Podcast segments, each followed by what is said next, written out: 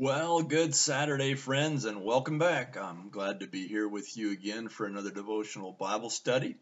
And uh, I want to start with a question. I wonder how many of you have, like me, ever had the experience in which the first time was the best time?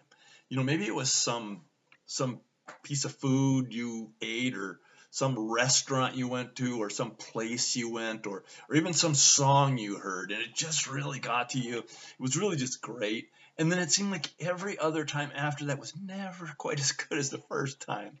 I've had that experience a few times. And uh, I think that's really in contrast to what I want to bring to you today. And the contrast is this simply this that there's always a better future with God. There's always a better future with God. That the first time is never the best time with the Lord, and that this time is never the best time, that God is always moving us in the direction of something better. We're still in Philippians chapter 3, verses 12 through 14 today, and this will conclude our, our set of studies or our set of devotionals for this time. Philippians chapter 3, verses 12 through 14 where Paul says, Not that I've already obtained all this or have already been made perfect, but I press on to take hold of that for which Christ Jesus took hold of me. Brothers, I do not consider myself yet to have taken hold of it, but one thing I do, forgetting what is behind and straining toward what is ahead. I press on toward the goal to win the prize for which God has called me heavenward in Christ Jesus. You know, thus far we've looked at this passage and we said, first of all, if we're going to move into God's glorious future for us, the first thing that we need to do is we need to realize that we have not yet arrived. That, you know, at this side of heaven, we're always going to be in a forward progress, and God always has something better for us. And we just have to settle into that. I'm not there yet. And the second thing we said, we've got to forget what's behind.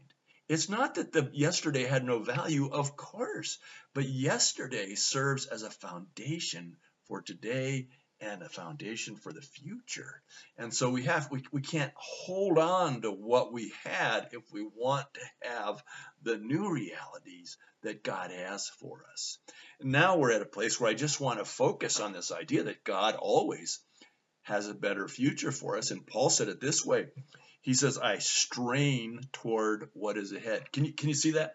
Uh, he's like a racer. I'm just straining toward what is ahead. Some of you have run races. Some of you are distance races, and you're always just moving toward the end. Some of you have taken vast, long bicycle rides, or some eh, things that required great effort from you, and you were just moving. Maybe it's just even in a work day. It's like, oh my gosh, how can I get all this done? You strained forward into it, and indeed you accomplished it. And so I just want to finish with this, um, you know, focusing on what is ahead and straining toward what is ahead. That's how we move into, into God's glorious future for us. We strain toward it. We get a glimpse of it. You know, as I said before, we've got to forget what's behind if we're going to see what God has in the future. But once we get a glimpse of it, then we strain forward, strain forward into, into the new reality. And so I, guess the question I want to ask you today is in the midst of all that's going on, in the midst of the things that you long for, which way are you leaning? Are, are, are, you, are you leaning forward? Or are you straining to get back to what we were? Or are you straining forward, leaning forward into what God wants to make us? you know, if you just think about the fellowship here, the church, I'm just straining forward. I loved what we had, but I'm willing to I'm willing to forsake it all for what God wants to do. You think about yourself personally, and even myself personally, I think, you know, I, I'm happy, so happy with the levels of of connection that I have with Lord and relationships that I have and stuff like that. But you know, in reality, I'm willing to just sacrifice all of that since God always has something better, if you know what I mean. I'm leaning forward. I'm not spending any time looking back. I'm really energized by what new church will look like. I think there's going to be new church on the other side of all of this. I think that some things that had not have been there are going to fall away. I think we're going to press the reset button and have an opportunity to reestablish valuable priorities of knowing God, of serving God, of being the church, of being Christians in the world. So I'm I'm just really leaning forward. And I want you to know that beginning tomorrow, Sunday, after after our worship services, I'm going to be unplugging for 30 days. I'm going to disconnect and I'm going to spend much undisturbed quality time in prayer looking and listening. I'm just going to put my head down and say, Lord, show me, show me, show it to me clearly enough so that I can be a vessel of leadership to help move our fellowship in the direction that you really, really want us to go. I think it's a powerful time. So I'm going to be unplugging for 30 days, and you know we're so blessed. Uh, we're so blessed to have uh, uh, a church staff that can really take care of us the way that they the way that they do. We're so blessed to have this church staff, and and they're going to just be ministering to you so very, very well in my absence. But I'm effectively going to disappear for 30 days. Um, and uh, so, but we'll still be we'll still be offering uh, these devotional times. Christian will continue to do them on Mondays, Wednesdays, and Fridays.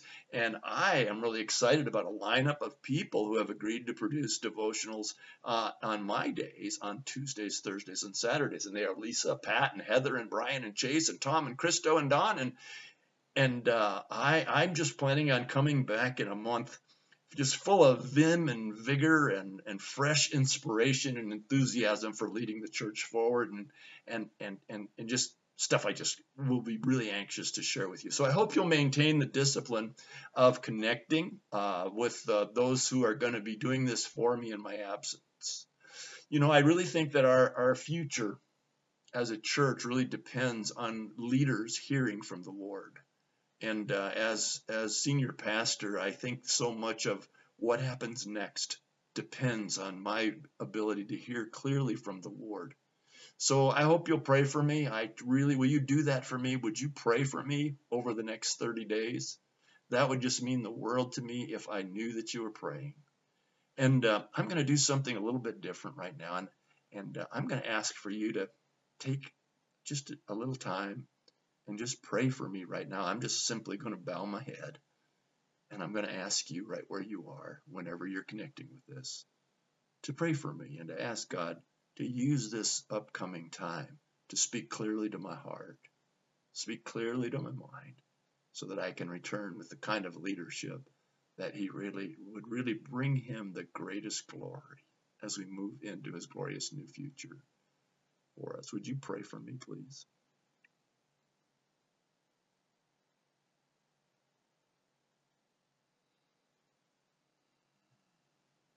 Thank you.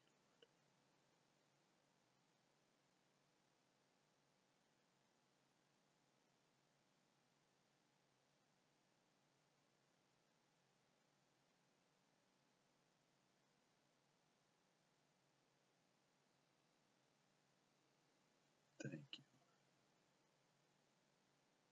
Thank you. Hallelujah. Thank you. Thank you. Thank you, Lord. Hallelujah. You know, I'm really grateful for you.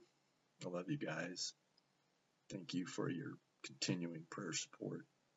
And uh, I'll see you on September 10th.